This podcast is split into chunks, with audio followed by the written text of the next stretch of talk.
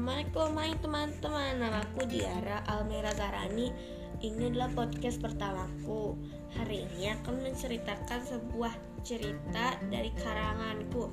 Ini diterbitkan oleh Bengkel Buku Ilustrasi Anak Penulis dan ilustratornya peserta Bengkel Buku Ilustrasi Anak Batch 2 Oke cerita aku yang bikin namanya sepatu roda istimewa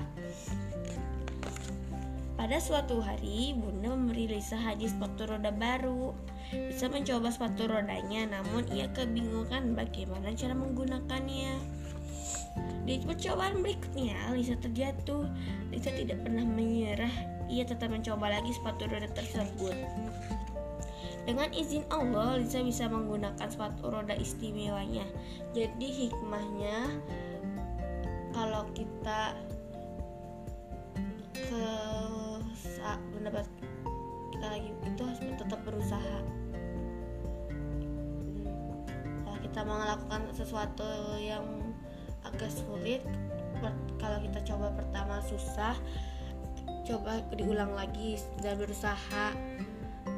Insya Allah nanti bisa Allah mudahkan. Sekian terima kasih. Assalamualaikum warahmatullahi wabarakatuh Sampai bertemu lagi teman-teman.